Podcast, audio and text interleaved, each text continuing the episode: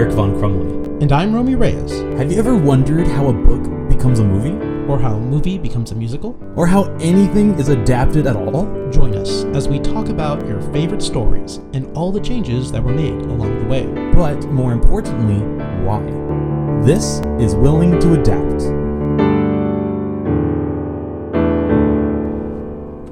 Hi, welcome to Willing to Adapt. My name is Eric Von Crumley. And I'm Romi Reyes. And Romi sounds like he has a cold. I had something in my throat at the last minute. I mean, that's the best time. yes, excuse me. it's not like we're starting a podcast or or anything right now. Our very first record. We had all that set up.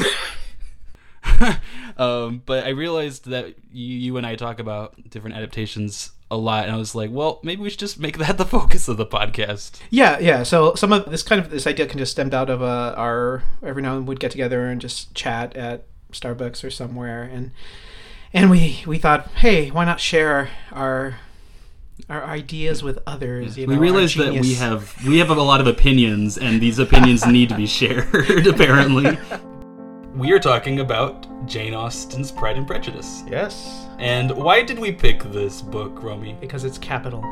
It's capital. It's a capital idea. Sorry, I just had to throw that in there. Yeah. Are you gonna edit it out? No, that's from the book. oh, I mean, yes, it was. It was what's his name, Mister the, the Mayor, wasn't it? Where he's at party, he's going around capital, capital. I got tired of Oh. hearing him say that all the time. Anyway, That one, that one page out of 200. maybe. I'm thinking of the of the other the movie when we were just kind of discussing different ideas of, of different adaptations, different mediums, entertainment mediums to go through. This one, I think, very much came up to the forefront. I actually don't know when you last read it. You know, it probably wasn't even that long ago. Okay. I, I think I, I think I read it maybe a year ago. Did, did you read? Well, I would say for high school, but that's not that long ago. Well, I we really definitely wanted to pick a book, or I mean, I'm biased because I love to read, and and to be fair, you know, most adaptations come from books. Yes. I, I think it's it's rare to find an adaptation that starts as a movie or a stage production or some other form of art. or a Disney ride. Sure, yeah, that we will talk about that, but um, so don't think we're gonna talk about just books. We're gonna Sure. we're gonna get a little um fun. Yes. And as for and you probably and some people might think Jane Austen, old book. You know, I should give a spoiler warning. Who is this dead woman that we are yes, reading about? Uh, there is a spoiler war- warning. You've had 200 years to read it. If you happen by now, Well, to be fair, I mean, if people are gonna listen to a podcast about about this, I, I feel like they know what they're getting themselves into. True. And and that's kind of uh, I think I, I was thinking along the lines of something that let's look at something that maybe not everybody has looked at. You know, I was surprised. I was actually at work the other day. I was talking to my supervisor because I was telling him he my supervisor keeps asking about when we're gonna start our podcast because I've been talking about it for so long. last two years. Yes, year. I asked him about Pride and Prejudice because mm-hmm. I, I asked him I was like, "Have you read Pride and Prejudice?" And mm-hmm. he's like, "What's that?" And I thought he was joking. Yeah. I, I just assume everybody's heard of Pride and Prejudice. And I was like, mm-hmm. "You didn't? You've never read Pride and Prejudice? You know, by Jane Austen?" And he's like, "Who?" And I'm like, "You're joking, right?" I'm like, "Mr. Darcy, Elizabeth Bennet," and he's like, "No, I, I don't I don't know." And then I remembered he went to like an all boys Catholic school, and I was like, "Oh, they probably didn't have it on the curriculum." I wouldn't be surprised. And, and no, I had the same experience. I was telling different people um, who knew about the podcast, and I would, be, oh yeah, we're gonna do Pride and Prejudice. And most of the time, I got blank looks. And in I was shocked. I at first I was uh, uh, before I. I you know, It just seems like a household name. That's what it seemed like.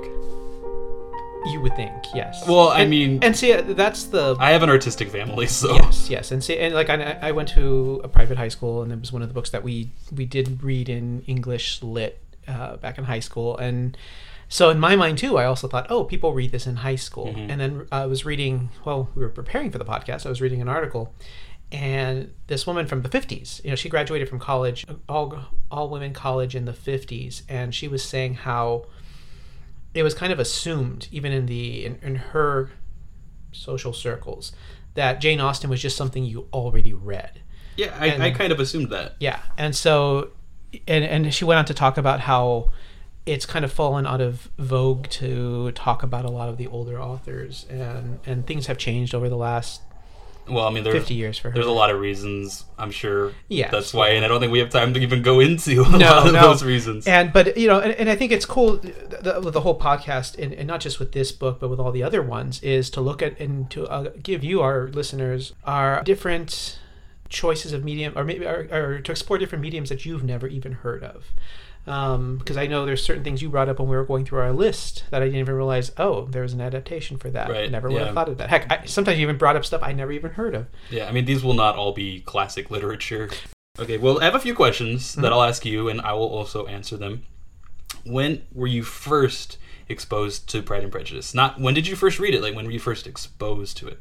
So I, I vaguely recall the black and white movie From like the 30s, I don't remember, but it was on like AMC or TNT that my parents watched. Uh, where they're all the characters are like in their 30s. Yes, yes, I, yeah, because I, I think we watched it in high school after reading the book because the BBC. No, I'm not going to say when it came out, but let's just say it had fairly recently come out, and I don't think they could get the VHS from from uh, Britain at that point or London or England at that point. Oh yeah, so this was a while ago. It was quite a while ago. Yes, VHS. I'm, I'm betraying my age here a little. I don't even have VHS tapes anymore. they are they are coming back in vogue. I don't get it.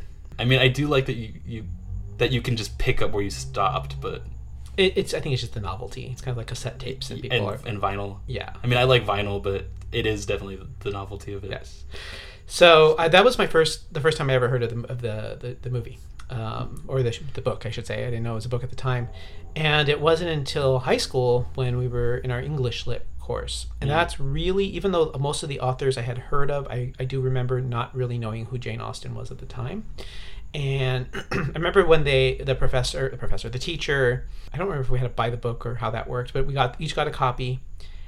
And I remember all of the guys in in my class, we were all groaning. It's like ah. You ah, were a groaner. I well, to some degree, I was not a lot. Oh, I was the opposite.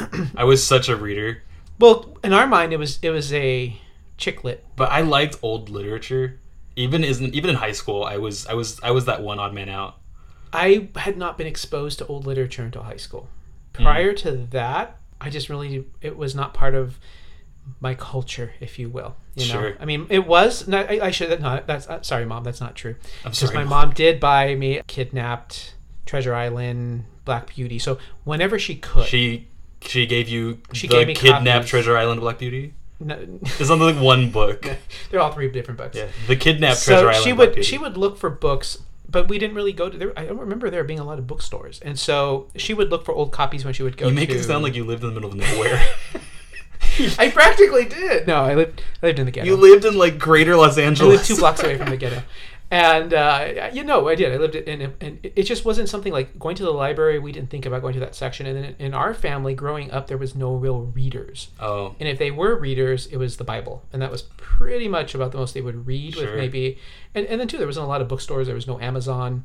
The internet was non-existent, Mhm. and so it was whatever you could get your hand on. And I remember during the summer, she she wanted me to be more of a reader than most of our. Like I guess she kind of grew up. She kind of knew of in her in our culture. She wanted me to be a little a lot. Uh, to, she knew I was intellectually inclined. I knew you were gonna say that. and so she would get some of these older books, but they were limited. Sure. So, so it wasn't until high school when I remember, I remember, I think we've, we've spoken of this before, and I, and I was, I had shared with Eric that I hated the books in sophomore year and freshman year of high school. Uh, That's when you get all the dystopian novels. Yes, and it, they were, and they're books actually I know that we probably will end up doing on this show. I mean, I feel like we kind of have to. like, Separate Peace, Oh, we talked about that one. uh, The Outsiders. Ah, I hated Great I am, Gatsby. I am so Oh frustrated that you don't like The Outsiders. I love The Outsiders. They were. Ugh, yeah. Anyway, and I, I'm gonna give them a chance. I'm gonna reread them, and we're Yeah, gonna I'm gonna watch make whatever you- movies. I think you'll like them maybe more now. I did hear from a scholar of Great Gas, Gat, Gat, Gatsby. Well, I think So for she said she found that every time she would read it at a different period in her life, it was very it meant something different to Yeah. her, and she would get not just get different stuff out of it, but she would understand it at a different level or a different way. sure.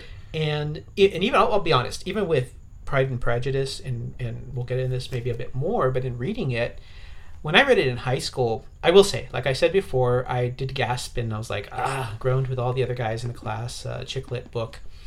And I remember when we were done with the book, I confided in in one of the the gals in our class, my class, who consequently I kind of had a crush on, but um, I I confided in her that I really enjoyed it, and I just remember it being. I had enjoyed some of the other lit that we had already read in American lit, and then this was English lit, but this one it was just different. And now fast forward however many decades it is to now, and not only did I re-enjoy it, is that a word? I enjoyed Sure. it for a second time. I mean, if YOLO's in the dictionary, True. And so I enjoyed it, you know, I re enjoyed the book. And the difference this time around was I had a lot of life experience where I sat back, or as I'm reading it, I'm thinking, oh my gosh, I understand that so much more, sure. you know, or that person is me, or that person is so much me, or that person is so much that other person I know, or what whatnot. And even the cultural and class thing, you know, I mean, I, like I said, I, I'm, I'm kind of joking and saying I grew up in the, in the ghetto. I actually grew up uh, two miles, no, sorry, two blocks away from El Monte, but we're on the north side, so it's not as What, bad. what is it? Two blocks or two miles? That's a It's big two difference. blocks. Yeah, no, it is two blocks. And El Monte is is a uh, predominantly Hispanic. I am Hispanic. That's the best thing about a podcast. We could be anything. I, true. I don't know, and I, and I haven't. I kind of talked to a couple people about this, but in the Hispanic culture, there are certain things that are still true as they were in this book, two hundred years ago. Sure. When it comes to class, when it comes to marriage, things like that. Well, they're very long lasting Yes. And so it meant a whole lot more now at the age of whatever I am now versus I was wondering if you were going to say it. 17 or 6, 18 or 16 or whatever I was. No, I'm not going to. Maybe You're just a little bit older than me. just a bit. I think it's kind of like you read, you can read something at different points in your life and you get different things out of it. Maybe you fall out of love for it, or maybe you fall into love with it. Maybe you appreciate it in a different way. It's kind of like how you might enjoy some eating something as a kid, and you might not enjoy eating it later, or vice versa. You know, it, it's you're at a different point in your life. You're mentally growing, hopefully. Yeah. Um, Yeah. But yeah, I, I, I, I like that, and I think that's why a lot of books like this offer things to people of different ages, and so you can get different things out of it, and that that's part of the reason why I think it's a classic. I think classics they provide something that is enduring. Yes. Yeah. Well, for me, I was exposed to this at a young age. I was I was kind of just vaguely aware that Jane Austen was a person and that she had written a bunch of literature for women and and it was old. But I loved to read. When I was young, I I was terrible at reading, and then I I I, I guess I had a lot of issues with reading, and I had a lot of mm. help for it when I was like in second grade. And I didn't realize that how bad I was until my mother had told me when I was older. But I basically went in second grade from reading at a kindergarten level to reading at like a fifth grade reading level Wow. because I just got so much help. And then, Yeah. and then once I got better at it, I just fell in love with it. And I think in part because I was so bad at it before. Okay. But you know, by eighth grade, I was reading at like a twelfth grade reading level. I mean, it, it didn't mean I wasn't lazy. Yeah. I was still very lazy, but but I was reading at a very high reading level. And so going into high school, I was aware of the book existing, and I knew that it was a book that we were going to be required to read in high school. Mm-hmm. But I didn't read it until my senior year of high school. It was definitely one of those books I was looking forward to. And I had no reason to look forward to it except that I was friends with a lot of older kids when I was in high school. Okay. So like as a freshman, I was friends with a lot of the seniors and juniors Yeah. and so I knew what they were reading. And Mm. so once I got there, I was like, "Well, I know what I'm reading. Yeah. I'm ready." And Jane Austen was definitely one of those authors that, whereas maybe half the class was bored to tears, I actually was at the edge of my seat, and I was definitely a little bit of a teacher's pet that year. Yeah. But it was also senior year, so I had nothing to do that year. I, I, I don't remember anyone in my class ever not liking it because I, I, I want to say even the other guys in the class ended up liking the book. I don't think they gave it a chance. I think that's what it was. in the beginning. So it was it was one of those things where it was like, oh, it's it's a it's a romance book, and and as I've learned, it's not even it's not a romance. It's book. not even a tough read. I mean, there are some No. words in there that you might have to look up, but it's not a hard read. It's not like you're reading Shakespeare. Yes, and I, and I, I do recommend if you would like some information on the words, the Penguin Edit Classic Edition actually had a lot of the definitions of some of the more archaic words in the back. For the most part, it was. I mean, it it's not like we don't have the internet on our phones. True, but this made it so much easier. I'm just that nerdy that I have the dictionary app on my phone and I am just ready to use it. See, no, I have my Oxford English Dictionary. Use the 24 Oxford, not even the. Webster. No, no, I go to the classic, and whenever I need a, a dictionary, that's the one I go to. I pull it out. So all the U's and the words. Exactly. No, I'm just kidding. I don't have that yet, though. I do want it. It's on my Christmas wish list. I didn't realize the difference between Oxford and Webster dictionary for a very long time. And I had an Oxford dictionary Mm-hmm. and I was writing with the U's and things. And then I Oh. had a teacher once tell me that I wasn't supposed to use the U's. And I was like, oh, really? Like, what's wrong if I use them? And he's like, well, you'll probably come off pompous. I was like, Oh. oh, okay, Or British. then. I was like, I, I, I guess I won't use the U anymore in honor and color. No, I did the same thing with the L's. Cancelled. I oh, would do double L on canceled. oh, interesting. And my boss, one of my bosses where I worked at at the time, it annoyed it. She got finally a little tired of that, and and my She put it into actually it? it was the second level boss, and so my direct boss came to me and said, "Go through your reports and please take out the double L canceled She's like, like, "I know it's correct. It's British spelling, but," and I'm like, "Okay."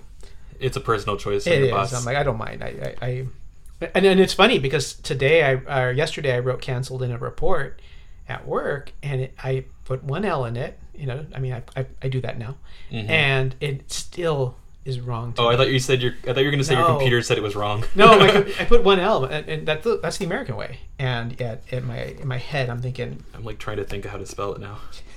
C A N C E L E D. Great. so I don't know Canceled. cancel culture. None of that here. So I don't know if you looked up anything about Jane Austen, but I did. I, you know what? I didn't look her up anything up in particular, but I, I you know, I'm curious to, curious to hear what you what you you, you have. But I I- did learn some interesting things in regards to her past. I know a, a brief biological biological biographical sketch. what do you know about her biologically? I meant biographical. she was a woman. and a little bit of analysis of her, but nothing major. Yeah.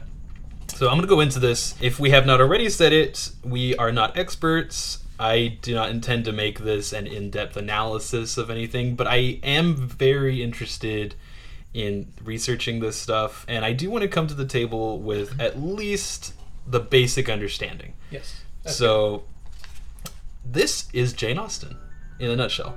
She was born in December 16th, 1775, in, I believe this was supposed to be a T, and I did not put the dash, so I'm going to put Steventon, Hampshire, England. Stephen Venture. no, no, because it's two different words. Oh, But she was from England. That's all that matters. She was from the Shire where the hobbits. came Yes, from. yes, Yeah. that was historically accurate. Yes. Yes. She was born 1775 and she died July 18th, 1817. Her neighbor was Gandalf. You're gonna confuse people. so she was very young when she died, which is a little sad.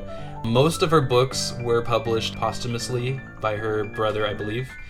Two of them were, I, at least two. I think maybe Northanger- Northanger Abbey. and then yeah. Persuasion were. Yes, but what I find very interesting about her is a lot of times you read classic literature authors and or just artists in general and they were like quote unquote unappreciated in their time. Mm-hmm. She was very popular. Yes. Yes. And I think that's kind of cool. yeah. I mean, mind you, she was anonymous. Mm-hmm. So, part. so yeah. for- well, almost everyone didn't know she was the author of her books. While she, her first book that she wrote was Sense and Sensibility, Mhm. and it was very popular. And so when she came out with Pride and Prejudice, it said by the author of Sense and Sensibility. Yeah, I, I did see that. Yeah, because I think I think when she wrote Sense and Sensibility, inside it just says by a lady or something like that. It's nondescript. Wait. Yes, she was widely popular. Her her her books during her time, and and this is because, and and and I think this is in part why the books are still popular. She she portrays ordinary people in everyday life. During her time, many popular books were very melodramatic, or they were just overly romanticized, and and I think people in her time really appreciated that her books they they weren't over the top like they were what you would expect in life for the time period. So in a way, like when you read her books, you are kind of getting a glimpse into what life was like. It's not women swooning and stuff. Like you you you get the ups and the downs of these characters and you get the pitfalls and the the good things of that they bring to the table. Yes. Like it's not this exaggerated life. It's it was real. And and so a lot of people picked it up and were all over it. Mm-hmm. She was born into a large middle class family. She was the seventh child of eight children. Yes, I knew that. Okay. I mean, that's so random to know. I know. No, because I read that too in the biographical sketch. And I just remember two of her brothers were naval office It became naval officers. Didn't one go into the clergy, and then it was her and her sister Catherine. I mean, I mean, for people of that time, it was join the military, join the join the clergy, become a lawyer, or just be a gentleman. that's five siblings. I don't know what happened to the other three. Well, I mean, I think uh, one was at least another girl. I think so. No, there was her and Catherine. I, I only remember that because of Lady Catherine from the book. Yes, I love that this is bothering you. Uh, yeah, I'm gonna let it go. I'm gonna let it go. I could look it up. Where's my phone? Go ahead. Go ahead with your. So she was born into this very large family, and her family encouraged the love of learning in her. And I'm assuming the rest of her children that would suck if it was just her. So many of her life circumstances ended up finding their way into her books. So, she, like I said, she wrote anonymously, but after her death, her identity was made known. And so this was interesting because I think I knew this, but I it really sunk in with this time when I looked it up. In in 1797, Austen completed her first version of Pride and Prejudice, and it was then called First Impressions. Yes. And I knew that. I knew it had a different name originally, but it wasn't published. Like it wasn't picked up. Like, I guess nobody wanted it yet. It was only after the publication of her book Sense and Sensibilities, Sense, Sense and Sensibilities, that Gatsby. she finalized Pride and Prejudice, and then mm-hmm. she finally published it in 1813. Okay. That's a long time Yeah. And I'm not going to do the math, but that's a long time. And I think that that's all I have about Jane Austen. But I, I think I really, and that'll come into play later on because we're going to talk about two different adaptations today. One of them being the 1995 BBC adaptation, which is just spectacular. That's and then alright. the other, the other one is the 2005 Keira Knightley version, which is widely popular as well. And so that information about Jane Austen actually comes into play later on in that. The novel itself, its main theme is love and marriage, but I and some people also argue that to a lesser degree, a theme is manners I thought the theme was pride. and prejudice. I mean, yes, it is. Um, and it's interesting you say that whole thing about manners because one of the things I did come across is that I was reading an, an article about a scholar of Jane Austen. So, it, and they were writing about, it was, I think it was a book review or something. And they were talking about how one of the, the author, the scholar, their pet peeves is that when people read Jane Austen today, they get so hooked up on it as a romance novel. And Right. as a scholar, she's like, it's it's not a romance novel. You know, in fact, it's not even a, a rom- it's not even in the romantic romanticism. Uh, oh no, it's the opposite of romanticism. yes, and and they say that it doesn't actually fit. One scholar I read said it doesn't actually. Here we, I said we were going to go into all scholarly and critical. No, I think we're allowed to, to Yeah, we, we can we can brush the stuff as long as we we're don't not get too teachers or anything. But he was saying it doesn't fit into the People could argue. standard. He called it a co- either- one of two things. It was like a cottage. Oh, I wrote it down. I Cottage don't core. no, but it was like a cottage, a cottage I know what you're saying. novel or something like Yes. that. It's a, it's a type of genre from, from that time. There's too many. And then the other one was a comedy of manners. Yes. Yeah, and and so I would agree definitely on the on the manners part. Well, and what I like about it, and what I really get out of her books, is she she really showcases people at their best and their worst, and she doesn't really pick a side based off of caste. Like she doesn't say that because someone is of an upper class, they're better people. oh, caste is in Yes. with an e, not as a Yes. Yes. Okay. So like there are characters like we'll see later in the book who are of the upper class, but their manners are terrible. Yeah, I, I agree with you. and and so like even in her other books and even still in pride and prejudice you see these characters either holding true to their values or their morals even in conflict with other people and so sometimes in adaptation some of that is gone but I personally really get a lot out of that. I like to mm-hmm. see these characters holding true to their morals and their values and and just maintaining these great characters even though other people around them may be pushing back on them so hard. Yes, and I and I, I think that's what has made it timeless is that, and especially in our contemporary era, it's we live in a. I mean, everyone. I think most of us have at one point or another. You've heard how our contemporary era is, era is we lack in morals, we lack in civility, and all sorts of things, and we see that on a daily Every time basis. period has said that too. Yes, but I think uh, it's it's of course it's only relevant for the period that you're living in. And just because everybody's experienced it, it doesn't mean it's not accurate. True, and and I, I think it, it's to, to varying degrees, though.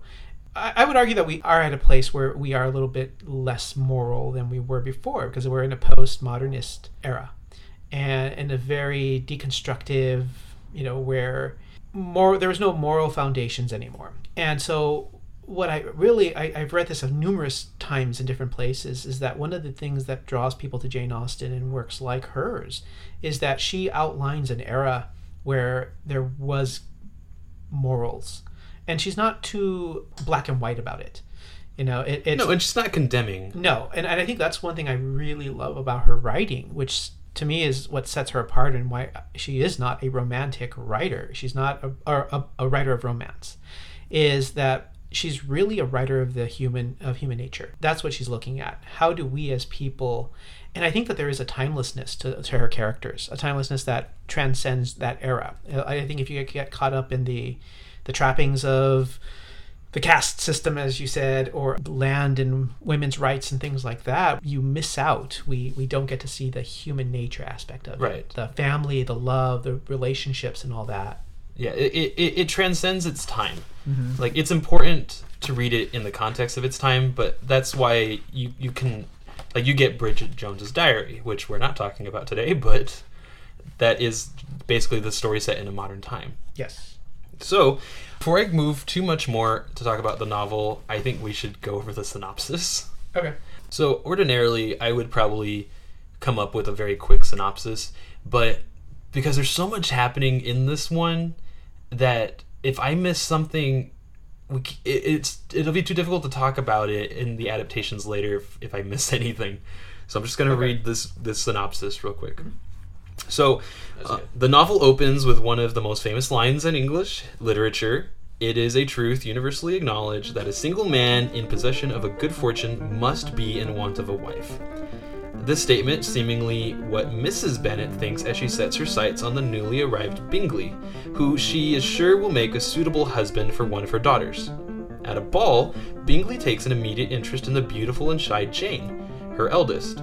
The encounter between his friend Darcy and Elizabeth is not so great. What happens is Jane goes to visit the Bingleys and she gets sick, and so Elizabeth goes to look after her, and then that's when Elizabeth and Darcy start to get to know each other better, and Bingley's sisters quickly decide that they do not like the Bennets. As they get to know the Bennet family more and more, they realize that they are very rude and that they are loud and they have very little manners. Soon after this, their cousin Mr. Collins arrives, and in the story, it's important to know that because Mr. Bennet does not have any sons, mm-hmm. all of his estate and everything will not go to his daughters during this time. It will go to the next male relative, which is his younger cousin, Mr. Collins. Entailment, right? Yes, it's a very important plot point I learned that word in the, in the book. the book in the back. So Mr. Collins arrives and he's hoping to marry one of the Bennet sisters. And he originally wants Jane, and Mrs. Bennet's like, yeah, she's pretty much taken. So he goes after Elizabeth. But I like how he he flips very so quickly, quickly. very quickly. Like, I like her. What? She's taken? I like her. Sounds Well, like she can do too. Yeah, I mean it's. Yeah, it says a lot automatically. Yes. But Elizabeth is not into into him at all. And he's not very great, so it makes sense. He is very awkward and I I just could not imagine being around him very long, so Yeah. it was probably a good move. But what happens is Mr. Collins ends up becoming engaged to Elizabeth's good friend Charlotte, Mm-hmm. who is much older and and when I say much older, she is said to be 27. But for this time, she was basically an old maid. Yes. Um. Yes, and so time, and so. Charlotte basically kind of leapt at the opportunity to get married. Mhm. And so during this time, Elizabeth encounters the charming Mr. Wickham, who is a part of the militia in town. They both are very much into each other, and he informs her that Darcy actually, at one point, had denied him his inheritance, and that Mr. Wickham had grown up with Mr. Darcy. And Miss, and Elizabeth's very quick to to go along with all this because she does not like Mr. Darcy. Yes. So after Bingley abruptly departs for London after holding a ball for everybody in town, where the the Bennet family kind of make uh, fools of themselves, to say the least. Elizabeth's dislike of Darcy becomes something pretty extreme, and she is convinced that he's discouraging Bingley's relationship with Jane, along with Mr. Bingley's sisters as well. So, Mr. Darcy, however, has grown increasingly fond of Elizabeth, and he starts to admire her intelligence and her beauty and her love of life, etc. And so when Elizabeth goes to visit her now married friend Charlotte with Mr. Collins, Elizabeth sees Darcy while they're visiting his aunt, who is the patron of Mr. Collins. See, there's just so much to this story. It's so hard to give a brief synopsis. I know. So Elizabeth gets offered her uh, to marry Mr. Darcy, which to her I guess would be just shocking.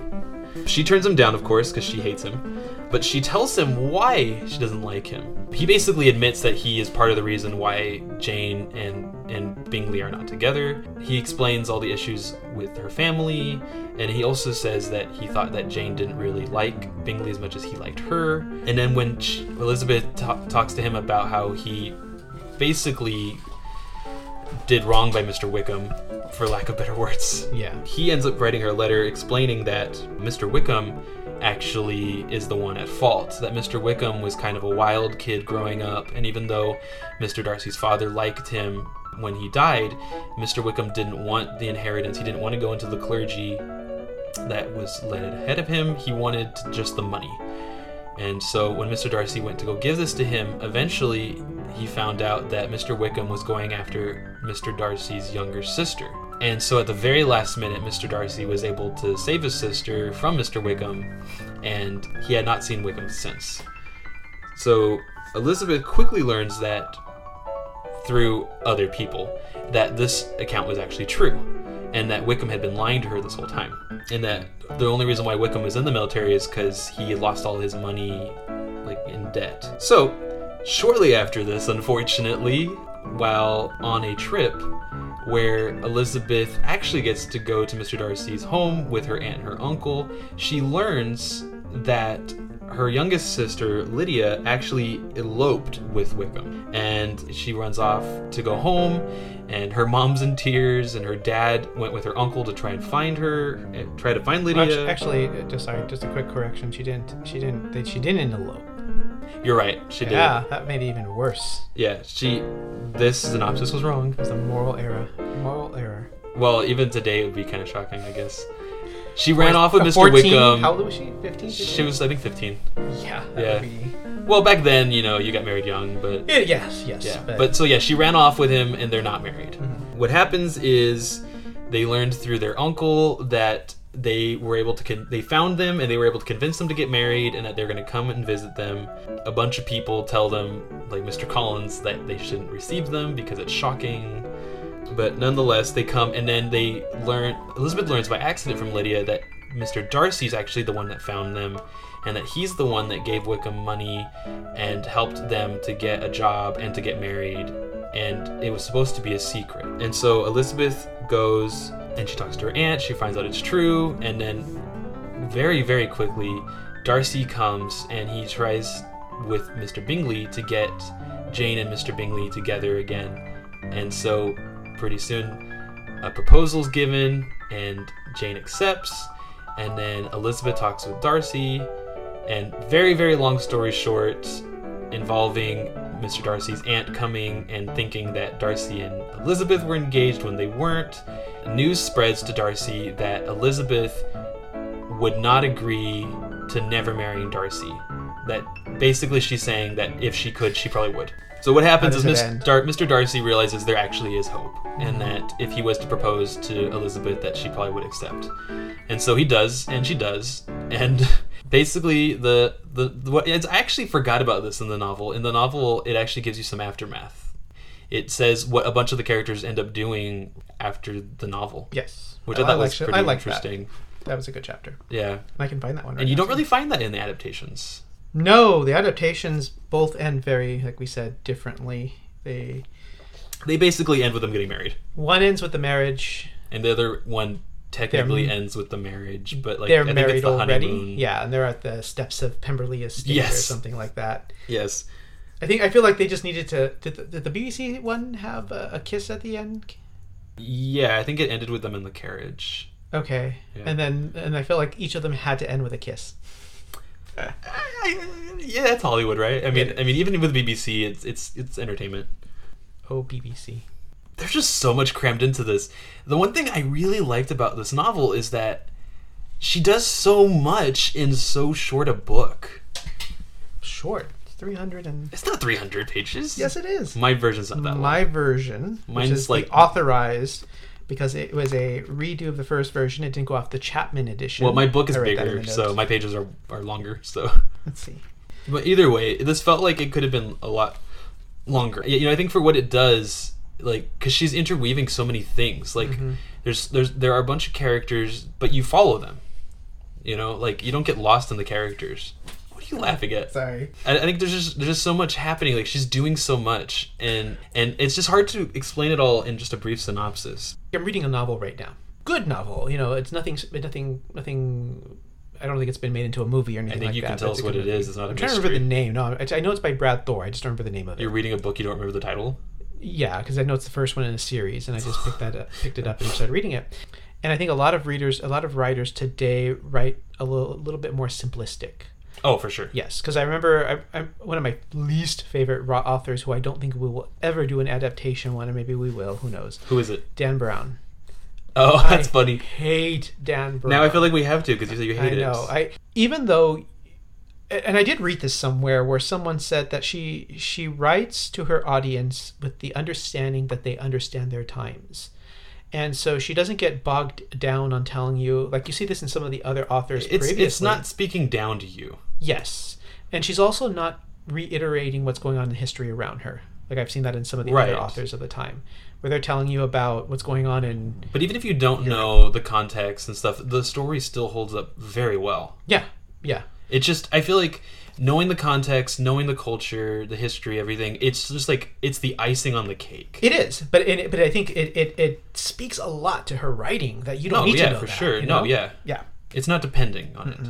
One of the things I could not get over when I was rereading it this time, Mm-hmm. because it's probably maybe, I want to say it's the fourth time reading this, but it's probably just the third. This time reading, I could not get over how often one character or another would just mention what would happen later in the story. Either in a joke or in seriousness. Like one of the characters at one Oh, point or like another. foreshadowing? Yes. Yes, you know what? I actually I'm not gonna find them right now, but I whenever I came across that, Yes. I'm like, oh, I, foreshadow. I never realized how often that happened. that and irony. Well, yes, for sure. But I was just I was laughing because I was reading this and I was like I was I was looking at these characters and one of them would, would say, "Oh, well, you know, they're just to she's to run off with someone one of these days." And then and then she would she did. or if you or she or if some Elizabeth's talking to Jane or no, Charlotte was talking to, to Elizabeth about Jane and she said, "If Jane doesn't act more interested in Mr. Bingley, like he may not realize that she's in love with him." And that's what mm-hmm. happened Yeah. and like there's so many times that happened and i never realized it like she kind of just spells it out but it's not obvious Yeah, and the only reason I think we probably like I because I you not even asked we did so well so you read it a long time right and then this time around did you read it first and then watch the adaptations? yes Okay. See, I did it in You the opposite. reverse. I did in the reverse. So I watched the Keira Knightley movie first, just because it was quick and easy to get through, and I was eating dinner. Um, and then I watched, and then I actually started the first maybe four or five chapters, and then I watched the BBC version in like two days. How did you do it in two days? Oh my gosh. I sat down and watched three episodes one day and three episodes the next. If nobody has ever watched the BBC adaptation, these episodes are like at least an hour long each. They are 55 minutes each. Yes. I know because I, I remember. And there's six episodes. There were. And I remember each episode begins like an episode of Murder She Wrote. I just- every time I was waiting I love for, Murder She uh, Wrote. Murder for- She Wrote's What's her name? Jessica Fletcher to be on her typewriter at the Do do end. do do do do do do do do do do do do. So, Murder but- She Wrote's one of my go-tos when I want to just mindlessly watch something. and I think because of that, I was able to pick up the foreshadowing because I knew what was Well, once you've read it, you know you're familiar or with it. watched it in this case. Yeah, I was able to be like, oh, Yes, yeah. but I couldn't get over that. It, it made me so happy to see that. But like one of the different, one of the things I thought was cool. I, I looked this up. This is not me. I found this somewhere online. Jane Austen in her book, she focuses on different ways that love presents itself. And I actually didn't realize this, but once she said it, I was like, oh, that's obvious. Why did I not see this? She shows love at first sight, which is Bingley and Jane. She shows love that grows, which is Darcy and Elizabeth. She shows infatuation that fades, and that's with Lydia and Wickham. And then she shows faded infatuation, which is Mr. and Mrs. Bingley. Mr. and Mrs. Bennet. Oh, you're right. I'm sorry. Yeah, I was gonna say You're right. The Bennets. the Bennets. Yes, I told you the bees. Yes. So the novel itself it argues that love based on genuine compatibility is the ideal. And and, and, and I like I thought it was it was interesting. I, I thought With a little money on the side, of course. Yes. And so there's that cliche that you know who's pride and who's prejudice in this. And, I think it's obvious in the, ri- in the well once you've read it, No, it, well, as I was reading it, I'm like, it's blatantly obvious. Well, they say it in the book. They do, they do. But even before I got to that point, I think I probably I got it from the yeah. adaptation. So then who's who? Tell me. well, Pride is Bing, uh, Bingley, sorry, is Darcy, and Prejudice is uh, Elizabeth. Yeah, you're right. In fact, I would write down whenever she would make an assumption. Uh, so many times. Yes, she made. Yes, I was like, it annoyed me. Right. So I I have notes about the book that I want to go through quick before we move on to the adaptation. But did you have any notes about the book that you wanted to go through? I have a oh the book. Yeah, the book. You know what? No, I think I'm okay. I, I did have a bunch of notes, but I, I think what I focused on was more the humor. I really, there were a couple things that stuck out to me. One was um, Oh my gosh, Mr. Bennet's humor. use. But it's interesting because uh, one thing I came to, I walked away with is that his humor was also. I think Austen points his humor humor out as not being the best type of humor. No, yeah, No. I, I know. I, I agree. I loved his humor, and you can also no. I see mean, it in it's it, he has a biting humor. He does, and a lot of it is just because my life sucks, or is my life is so bad, I have to laugh because that's all I have left. Well, and he likes to play games with Mrs. Bennet and the girls, and Yeah. he likes to kind of lead them, to lead them on basically. hmm And he's kind of sarcastic. No, no, that's essentially, and I, I, I really liked how she she just portrayed the different types of humor, and then in some of the articles I was reading about her letters, Uh huh. because I guess some book of her letters, uh, like the the all of her stuff has been released or something to that effect. Uh, I mean, everything's released now. so- Yeah, but there was there was someone. I guess what happened was someone recently put out a book of all her letters versus an edited version which had only some of them. And honestly, they say that the letters were really boring. There was not much in them. But the one thing that they did walk away from was her humor. Jane Austen's humor was. Let's just say there was a lot of her. I, I I appreciated it because it reminded me of how my daughter and I are with each other. There's times when we'll we'll make jokes with each other, and then we'll we'll afterwards uh, agree that that's a joke that has to stay between us because most of society and our family would frown highly upon it. But for us, it was funny, you know. And it's sometimes dark humor. I love dark humor. Uh, yeah, I do. We do too. But it also was how how Jane Austen herself put her own way of looking at the world into the character. The thing I read from one of the authors though was that Elizabeth was a better version of even who Jane Austen was. You know, Jane Austen was a little bit more like the dad. kind of like a glorified Jane Austen. It, it was kind of it, it. She even says that it's it's it's the character that that she doesn't know how anybody could not love Elizabeth. You know, and and and, and I think it's true. Like, I don't think I've ever met anybody who dislikes Elizabeth. Yes, I haven't. No, I mean for me, I'll be honest. It's it's kind of like that's what I want, and I would like a wife similar to that to some degree. You know, um, someone who can because I love the ending of the book when they're talking about where the sister Georgiana, Darcy's sister, Yes. is seeing how they're back and forth in the way they talk, and it throws her back, and she's like, not sure how you know anyone could Oh, talk to her oh, brother like yes. that, or and then and then Eli- Yeah, says the- over time Elizabeth taught her that epilogue. that what can the way a man and a woman can a husband and wife can be is very different than How uh, a brother and a sister could be. 10 years apart are can be yeah, Yeah. uh, regarding civility and the way you treat each other So there's a, a couple of things about Elizabeth I wanted to say, and then I'm kind of done with the book. We can move on to one of the adaptations after that if you want. sure So one of the things that I I found that I really I really liked about Elizabeth was Elizabeth is completely capable of being polite like within society but she's able to like hold strong to her opinions in private. She doesn't Yes. have to vocalize her opinions. She's able to be polite to people she disagrees with. She's able to get along with people she doesn't like and, you know what and I- yet she can go like in private and and talk to someone in private about it. Sure. You know? I see a lot of myself in Elizabeth, and and in, and not only just because I I see certain attributes of myself in her. You, you can have your opinions and your values and stuff, but even though you disagree with someone, like you're able to love them and you can get along with them and and get through the day. You know yeah no i agree. Like we live in a world where it's like if you disagree with someone start yelling at them. Yes and yes. and to an extent like kind of happens in pride and prejudice a little bit especially with certain characters like darcy's aunt. Yep. She's very controlling. She canceled elizabeth all right. But i liked elizabeth so much because she can hold true to herself and like she does vocalize her opinions like when it's called upon. Yeah but she doesn't like assert them. Like she doesn't demand people agree with her. And i i like that. I i, I get a lot out of that because because i'm that way. Hmm. okay. Because not everybody's going to agree with me. Yeah yeah. And even though i may think someone is completely wrong like I, i'm not going to force them to change. Like i can't make them. Like i might try to help them maybe but i you know i i know i liked it a lot about her. No i yeah no i agree. I, I think for me it was it was i saw a mix of the two in me darcy and elizabeth? And elizabeth because i oh i mean i when i was younger i was definitely darcy. No me too. Very much in my 20s i was i was thinking like i was thinking high school. Oh, okay. For me it was very much in my 20s that's when i i remember and, and, and i really resonated with him in regards to the social awkwardness. Like when he's like i just don't do well with strangers you know? And i'm like Oh, yeah. i get that.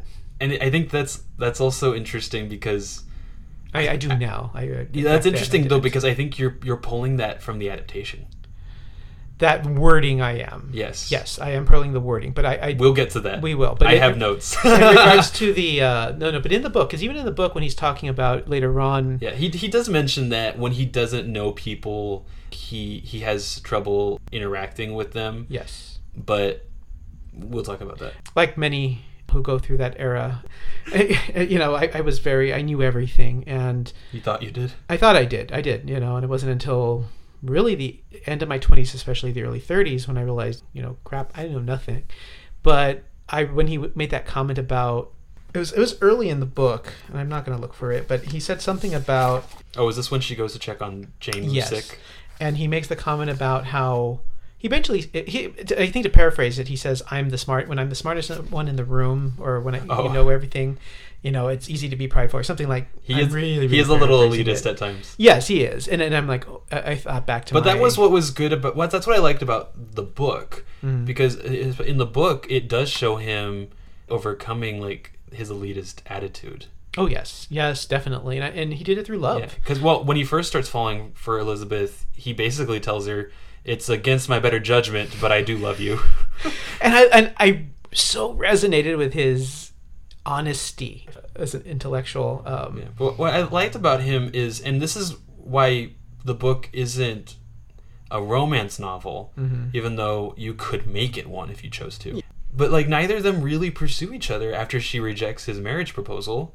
Like he does things to help her and he does care about her deeply. And- and that's where the book I think is a lot. I like the book better is because it goes through their what's going on in their heads and why, especially in the latter chapters when they explain. You know, well, why didn't you talk to me at dinner? Right. Well, why didn't you talk to me during? You know, and they're explaining how they felt and stuff. Right. And and it really isn't until like and I think I like that a lot because he starts to care for her and resigns himself to being like her friend essentially. Yes.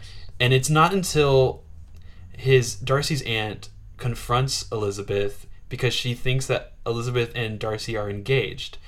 And then she learns that Elizabeth, who's being a little spiteful, Mm-hmm. that Elizabeth would not refuse to marry Darcy, that Darcy realizes I have a chance. Yeah. And then he ends up going and not even right away, like he doesn't run to her and propose. Like it's Mm-hmm. not this big romantic gesture. Like he's it, it slowly develops into like from a relationship into I want to marry you. Yeah. And I, I like it because it, it feels real. Yes. Yeah. Like it's not someone on a white horse coming after you or someone leaving behind her whole family to join someone. I don't you know, it's it's not this over romanticized thing. And it, in the book, it's a lot. mm, Uh, I like the way it's laid out better because it. I actually I did.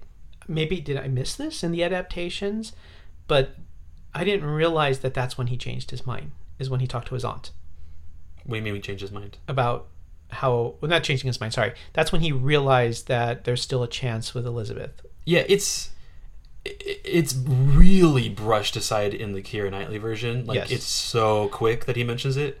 He does talk about it a little bit in the BBC adaptation, Okay, but watching three hours and at one yes, time I might have yes, missed that I spaced those episodes out. it. Uh, yeah, last thing I have to say is in line with what I had said before. Elizabeth, she finds her strength from within. She's she's not taken in by what everyone else thinks is important. yes. Yes. And I think that's why a lot of women today really like her. Mhm. And she, she just has these high values that are she always tries to hold herself to. And Jane's the same way. And she tries to live by them even when others don't. Mhm. And sometimes even thinking independently of her friends and her family. Yes. But she rarely openly judges them. Like she knows that they don't think the way that she does and then and they will do things that she hates, but she still loves them and she's not really going to judge them for it. Mhm. and like she does want change. Like she does try to keep her family protected and she like she does go to her father and say hey my younger sisters are acting crazy and they're going to get into trouble if you don't do something about it in a nice way kind Yeah. of Yeah. but like she does she's not oblivious like she does Mm-hmm. try to take steps to help them but she never really judges them and i think that's what i like about her And it's not until the end of the book when she's finally, and I, I love, I think it's more laid out with Jane where they end up leaving, what, whatever the name of that, that estate was, because they could they could they couldn't handle Oh, Mr. Bingley couldn't yes, handle being in the around her family. Yes, when the when jane and mr bingley move further away because they and that's the other thing is I, I I came across someone who criticized Jane Austen as being too Cinderella-ish, and I, I I would disagree. I would say especially when you read that that afterward chapter, Right. It's like she doesn't just brush it away. It's like yeah, the main character, and it's not like she abandons her family no, and, and she acknowledges that and they that- weren't abusive but but she acknowledges that she they they worked they worked through it. right You know, even with Lydia and Wickham, they worked Yeah. through it, and they were still a thorn in the side. But Yeah. they, they, they, you know, and I they made the best of bad circumstances yes, and I and I like that because it's like to me that's not Cinderella-ish at all, or, no because they're still family like Yeah. even if they're dysfunctional And, and I mean, and you're left, of course. You're. I think if you're if you're looking at it from a romantic perspective, you're going to be thinking, "Oh, they lived happily ever ever after." But especially in the novel, when you read that last chapter, I at least walked away thinking, just like everyone else, they had to deal with it, continue dealing Yeah. with their in-laws, and I'm sure they had their. Own i think the fact that they end up together was not important Mm-hmm. like i think it was a great way to end the novel but i feel like the novel actually could have ended without elizabeth and darcy married and i don't know if people would like it as much but i think the novel itself would have still held strong Mm, I might disagree with you on that one. I, I like having. no i love it i mean i yeah, I, I, think it's I, I prefer it the way I think it is. structure wise, it's perfect. But and the other thing I liked on it uh, was that personal growth was pointed out in her own way. well, yeah, because both Elizabeth and Darcy grow. Yes, and they but she points out that even as they continue in the future, there's still going to have to be growth from both of them. Yeah, because she points out that life doesn't end after marriage, Exactly. like a lot of romance movies end at marriage. Yeah, or the movie in general ended. But yes, yeah. So I guess that's the book. Um, but you know, I think you have to put a lot of work into the source material Yeah. before you can talk about the adaptations, because it all comes from that. And so, which one did you watch first? Did you watch the Keira Knightley version, or did you watch the BBC? the Keira Knightley version. So you went completely in reverse. Yes, I You did. went from newest to oldest. Okay. Um, well, let's talk about the BBC adaptation first. Okay. We'll go in chrono- chronological order. All right. So it opens on a spring morning. No, I'm just kidding. Uh, Does it? actually, it opens different than the book does. I know that. It much. does. Yes. It does. But I. Okay, They so were riding on a hill or something. okay, so I'm gonna say this. I wrote the the BBC miniseries. It's presented, in my opinion, like as Jane Austen wrote of things. It it, it expands on a few things, but mm-hmm. it's almost literally word for word. The aspect of me that wants complete accuracy was elated mm, while watching the miniseries because it's they don't omit anything. That's the thing. Like they they add things only really because it There was one big difference. what Both the movie and the BBC version uh-huh. had the mother tell Jane to ride the horse. But that happened in the book. No, it Yeah. didn't.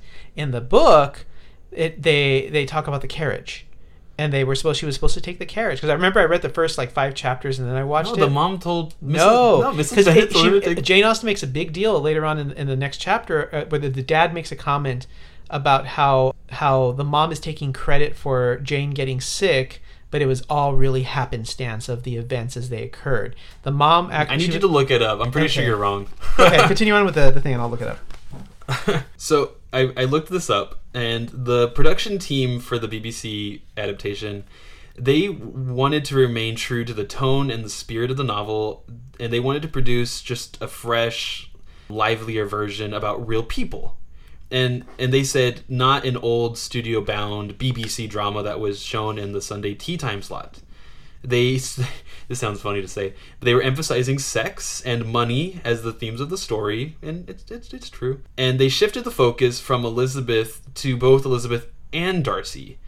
And so they foreshadowed Darcy's role in the narrative resolution, and you got to see a lot more happening behind Darcy's mind and you got to see a lot more of Darcy, like what he was doing behind the scenes, whereas in the book you only got to hear about it afterwards. Mm-hmm. They wanted to portray them as real people, and so they had a lot of scenes where you got to see them like either like they just got done taking a bath, or they're getting ready for bed, or the random scene where he jumps in the lake. Yeah, that was. I was like, what the heck was? we'll talk about that. I I've looked it up. I wanted to know, Oh, okay.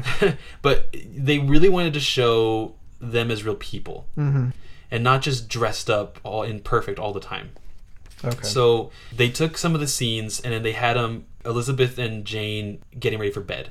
So like their hair is down, they're brushing it, they're they're getting in bed, or you see Darcy falling in love with like you see Darcy fall in love with Jane. I mean with Elizabeth. It's much more obvious to the viewer of the BBC version, just because you get to see a lot more of what he's seeing. yeah. There were new scenes that were added, and it shows the men pursuing hobbies. Like at one point, you see Mr. Darcy, he's trying to keep his mind off of Elizabeth, and he's in town and he's fencing, Mm-hmm. which is something someone of his stature could have done. Yeah, I, th- I remember that scene. And it, it- it's nice because you get to see into his psyche a bit. The biggest technical difficulty, apparently, that proved to be adapting the long letters in the second half of the story. And so they, they they used a lot of voiceovers and flashbacks, and they would have characters read the letters to themselves and each other. I actually thought this was funny, and each time they would read a letter, they just read it out loud and then just and then just say their thoughts out loud. Yeah. It was a little cheesy, but Yeah, I thought it was it fine. worked. Elizabeth would be reading a letter. She'd be like, and then we went over here and we did this, and she'd be like, "Oh, you stupid girl!" I would just be like, "That's great. That's that's just me reading anything." But yeah, so they, I, I think they they made a more coherent story. But you said you found that scene I'm gonna go back and edit that uh, my statement out. good. So the mom basically wanted her to go on horseback, so she did re- recognize it was going to rain. Yes, But the difference was in the movie and in the miniseries, there the the horses were never really mentioned that the carriage was unavailable. yes, In the book, it's it's she the mother kind of throws this idea out, and it just happens to work because the horses were not available for that Yes. day, and she could not. and and they could have waited for the carriage. They could have, but but but, they- she said no. You're gonna go on horseback. yeah, so we're kind of partly right, both of us. yeah, but one of us is more right than the other. I'm not gonna let you edit that out. I was. So for the BBC adaptation, they just really wanted to clarify events of the story more. Like Yeah, which makes sense because I mean you don't get the the inner dialogue and Yeah. you don't get yeah. Well, and then and then they did a good job of explaining. Whereas you said Jane Austen takes for granted that you understand the context and the historical Mm-hmm. Yes. things.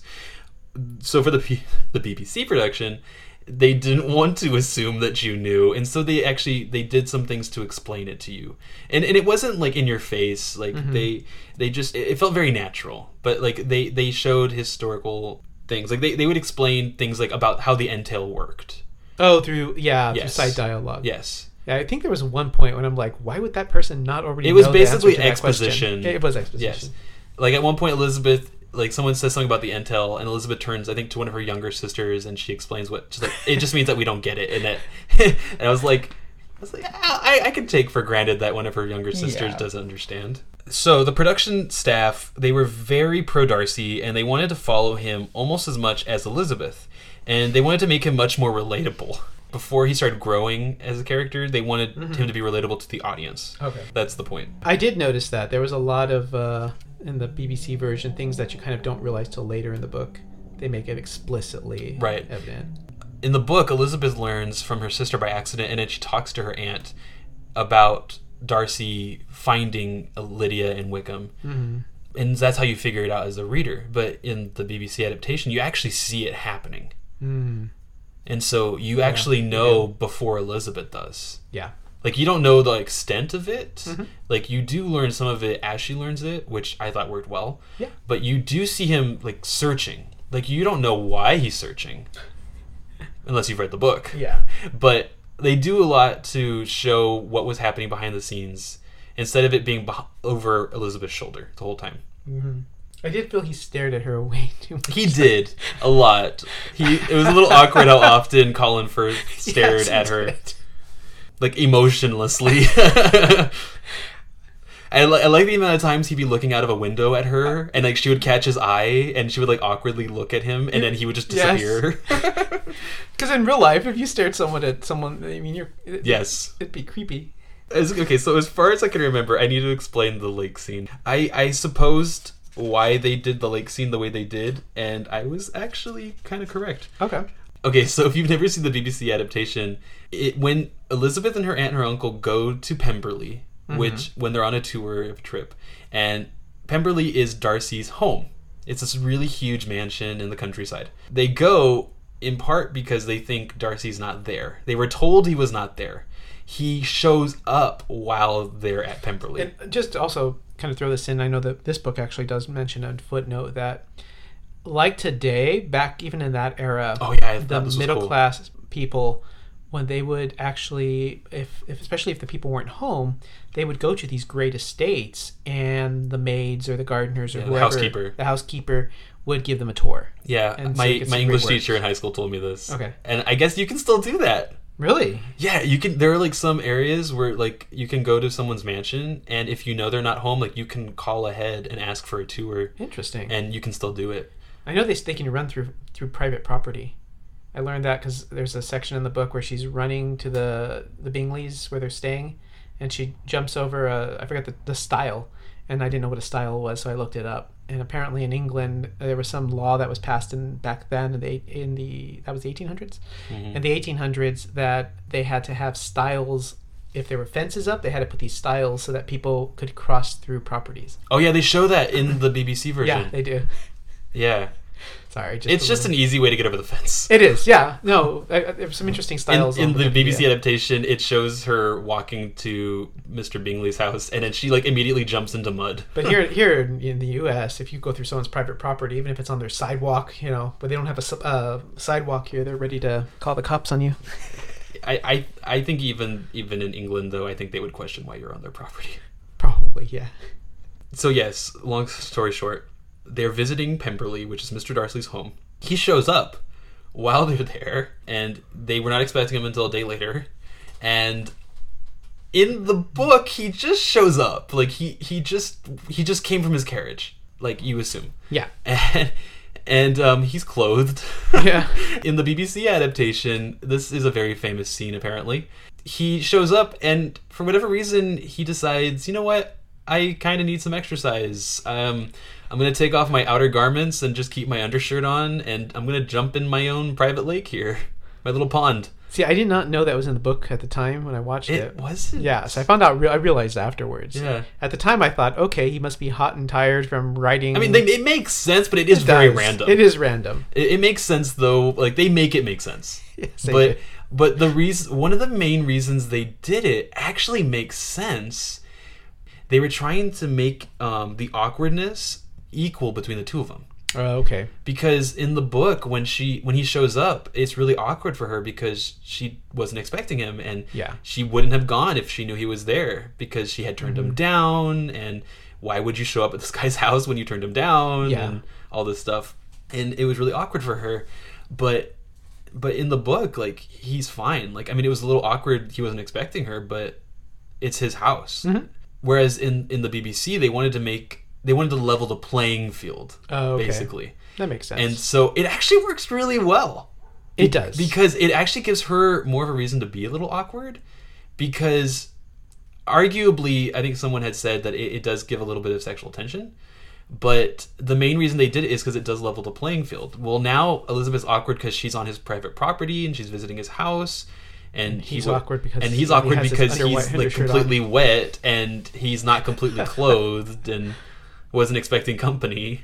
And and it also gives a great reason for why he leaves. they do something similar to that too, not for the same reasons. Remember with Mr. Collins and the younger sister Lydia, when he's coming down in the morning and she's in her Oh undergarment? yes, yeah, yes. That was random. it was. I think they did it for the laughs. I think Probably. I, I think there was no real reason, but there was one part I actually really liked.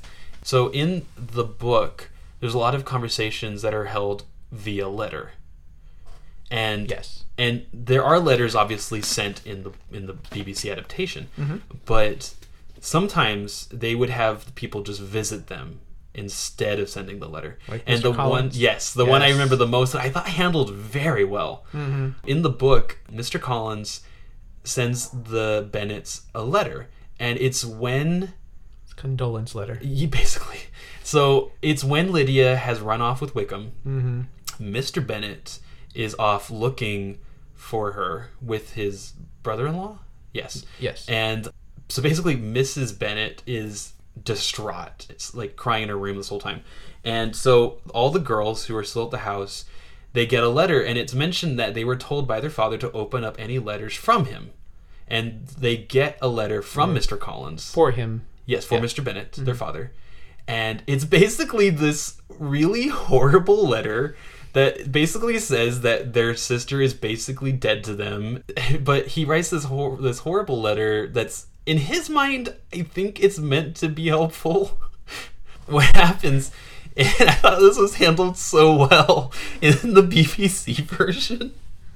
They don't get a letter from him. He just shows up. Randomly, yes. And because Mr. Bennet is gone looking for Lydia and Mrs. Bennet up- is upstairs crying and unable to receive visitors, Elizabeth, Jane, and their one sister Mary, who I love, they they receive him and he was intending to talk to Mr. Bennet and so he ends up basically relating the whole letter to them yeah. as if it was the letter but it's just him talking Mm-hmm.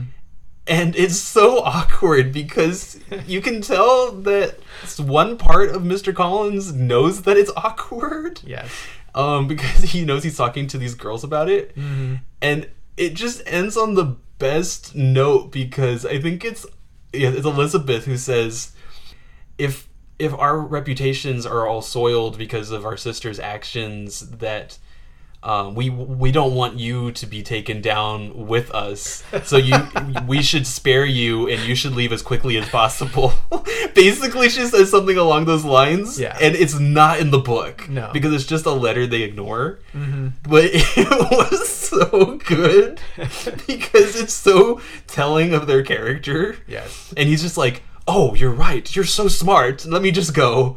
and I'm like, "That is the best way to get rid of a person." I think I think the funniest thing is that in the book and in the adaptation, both adaptations, but you see it more in the book.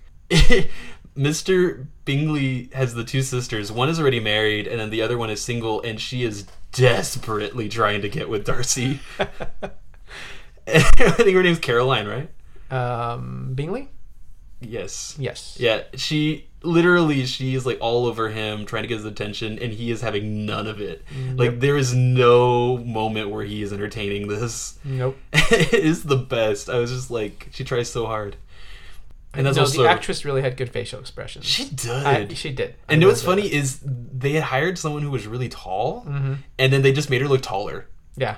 like they just gave her these huge feathers that stuck up and it was great i loved it You know, she did. She she portrayed that character really well. You know what's funny is I I I never disliked her character much in the book and in the BBC adaptation. Like mm-hmm. she is proud. Yeah. Like she does she does say some things that are kind of mean and like she does believe that she's of a higher class and that people below her are not as Oh, yeah, good as her. definitely. Mhm. Like I mean, yeah, that that stuff's not great. Whereas Mr. Collins says a bunch of things he never should say. Like Caroline Bingley doesn't really say a lot of things she shouldn't say. She's no, and if she does it, It's in private. It it it is, or when she's with Elizabeth, it's a little more witty. Yeah, and Yeah. and there's actually like a moment where Caroline actually kind of tries to help Elizabeth, and that was missing in the Keira Knightley version, When? where she tells her about Wickham. Like she says, Oh, at the dinner party, at the ball. at the ball. Yeah, she she the ball, tells yeah. Mm-hmm. she basically tells Elizabeth Wickham is not who you think he is. Like he's not to be trusted, and she has no reason to tell her this. Yeah. And and if and if she really didn't want Elizabeth into Darcy, she would have. If she really did not like Elizabeth, she wouldn't have bothered. Yeah. Like I feel like she just respected her. Because Or, or she respected Jane for Jane's sake, since it was Jane's sister. well, at the very least, there was that. There, yeah. Because I because I think she did acknowledge that of the family, Jane and Elizabeth are the best. Yeah, yeah, that she did. But yeah, that was just I I, I liked that. Like Mm-hmm. she she's not a great character. Like I wouldn't want to hang out with her, but but but she wasn't horrible. Like she's not an antagonist. No, no, and she did continue in the book. She does continue to visit them Yeah, afterwards. She does, and it's funny because it does say that in order to like be able to visit the house, It was in her best interest. Yes. yes. to be okay with the marriage. She had to. Um, I forget how it words it, but basically give back some civility to Yeah. Elizabeth. I like the BBC adaptation. I liked it a lot. It had a couple of cheesy moments, but I I think it it expanded on the story. That's what I should say. It did expand, especially in the Darcy areas. I think for me, the BBC version, I, I really enjoyed it. I, I I've watched it at least three times. okay, I've only seen it once so far, and so being someone who who watched a lot of stuff in the '90s, that, that there was a very strong '90s feel to it, and I think that's where the cheesiness kind of sticks out a bit. Uh-huh. I, I think maybe I have to sit down and rewatch it again. Oh, I think you do. watch one episode at a time instead of binging it. Yeah, at least one a day. Yes, because I, I think I, there's a lot of stuff that I was overwhelmed by, and I I'll be honest, I took a lot of notes. I don't even know what the heck I took notes on. I think a lot of it was the difference between the two movie, the movie and this one, hmm and and then too, I think because I watched the other one, there was a lot of little things The I was Keira just Knightley version? the Keira Knightley version. So one was I, I remember looking at the the portrayal of this of the town and the neighbors and even their servants, Which one are we talking about now? the BBC version, Okay. and thinking to myself how I love is- seeing the servants. Now, in my mind, I'm thinking, is this more historically accurate than what the movie version did? We'll talk about that. Okay, so there's those thoughts that were going through my head. Yes. and, so the, the answer the answer generally is yes. okay, and so and, and, and that's what I assumed because I'm like, these are Brits that have put this together. I don't know if that's pejorative to say Brits, but As the far British as I can people. tell, the So- Keira Knightley version was a mixed thing. I I even have my own thought on why, but I don't know for sure. But I, I, in my mind, I'm thinking the British know their history and they know what this period was like, and therefore they, it was it might be a little bit more, or was most likely. I likely. mean, you would hope so, right? You would hope it'd be a little bit more I mean, historically we accurate. could say than that Ameri- we, we should know our history, well, and yet compared to because uh, I, I'm I, I'm assuming the movie was done by Americans, was it not? I mean, I think it was a joint effort. Was it a joint effort? I think effort? it was The I think- writer, though, I'm curious now. Dang it. Yeah, My I. phone doesn't get We'll talk about the Keira Knightley version. Okay, so uh, The one thing I did think was funny though about the BBC version Uh-huh. is how many times it would be nighttime and the rooms would be so bright. like they would have candles and yet it would be as bright as now. And I was like, these aren't electric lights. the moon people. was very bright. No, it would be the room. In fact, the moon never set. They would have had like, a lot of tidal they'd have a fireplace and like four candles and it would be super bright. And I was like, this is not right. This is not normal. I also liked the characters, the actors they chose for them. They were great. Yeah, they and were. I read that Colin Firth did not want to play Darcy. really? Yeah. I read that he really didn't want to. It was not a character he was interested in. But then the one of the main reasons he decided to do it is Mm-hmm. he realized if he turned it down, he would have hated watching anybody else play him. Oh, And I was like, I mean, I guess that's a reason. yeah. The characters, from what little I had already read, they fit. Like, I- in. I fact, thought in um, my mind, Yes. that's when I think of those characters. That's who I'm going to think of. No, I thoroughly enjoyed it, but I, I, I, I will, you know, say I do need to go back and rewatch it a little slower. Right. And now that I've, especially now that I've finished the book, I Right. think I'll, I'll get a little bit more. Well, Jennifer, I believe her last name is pronounced. It's either L or Eel. Yes, I, I looked up her, the actress's name too. Yes, I should have looked up the pronunciation. I can't remember how it was pronounced. She basically was the embodiment of Elizabeth for me as like I was reading the book. Like she's literally Elizabeth come to life. Mm-hmm. I don't know how you can top her performance. Cause she does this thing, like she has these small like facial gestures and This, uh, I no, I noticed And this, it's like her small- smiles. yes, yes her smile and, and the thing, uh, the way her eyes. she look. would use small Yes. movements that would speak volumes. And and Jane Austen points a some of those things out in her characters. Yes. And I, yeah, no, I agree with you. She embodies the character. There were just so many times I'd be Very well. watching, like she would just react to a character, mm-hmm. like she would just have his facial expression, and I would just laugh. I was just like, "Yeah, it's perfect." just I'm just going to throw this back in because I forgot to mention this when we were talking about the book. One of the things that rarely occurs when I read a book is I rarely I hate saying this word but laugh out loud. Oh, I very rarely lol no. Uh, how many times did you laugh? I was surprised at how many times I would laugh or chuckle. You wouldn't think you would laugh this much for this book. No, and, and I'm yeah no I was actually I was pleasantly surprised. And- Yes, and I the think end. half the time it was Mr. Bennet. Yes. Uh, well, him and and and, and Elizabeth. Yes, I will say Well, Elizabeth had a she's lot of definitely witty lines. she's definitely like a better version of her father. Yes. Oh no, that's definite. Yes. The way they handle their humor, going back to the whole humor thing and, and laughter and stuff. She's the refinement of who her father was. Yes. But and I think I need to point this out before we move on to the Keira Knightley version. Mm-hmm. Since the BBC chose to do it as a miniseries where it was six episodes each an hour long, Yeah. they were able to cover everything. Correct. They were able to do everything they wanted to do. They were able to stay ridiculously true to the story. Yeah. and and then they could expand and flesh it out and and make sense for a modern audience like they were able to pull all of the plot points and and and all of the characters felt real Mm-hmm. like nothing was rushed Yeah. almost to the point where if you were new to this you would think it was slightly slow Mm. but not to me Yeah. like No, because it was a mini series you were able to see everything completely fleshed out and and you were able to do it because you had time Yeah. and so that's the difference between a six hour Mm. miniseries and a two hour movie. No, definitely. Next time on Willing to Adapt.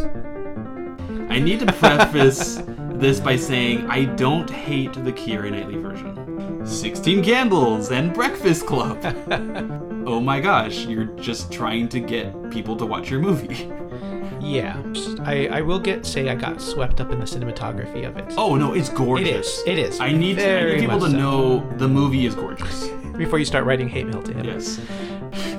I need to like make a drinking game every time he says Lady Catherine de Bourgh. So for me, I'm just like, so did you purposefully change it because you didn't want to put them in pirate dresses, and you just came up with a reason, or did you have a reason and it just which, worked out? Which is really ironic considering in Austen's writings that is not important. And because I think she's very attractive, you see, I I don't. She's not. She's not unattractive. I ever just, since I saw her in Star Wars. really. Don't ask me why. Thank you for listening to our podcast, Willing to Adapt. Please like and subscribe. Maybe leave a review, or just share us with friends and family. We would also love if you would follow us on social media. If you have ideas for future episodes for us, please email us at eric and romi at willingtoadapt.com. That's Romi with an I. And remember, when the only thing constant in life is change, be willing, Willing to adapt. adapt.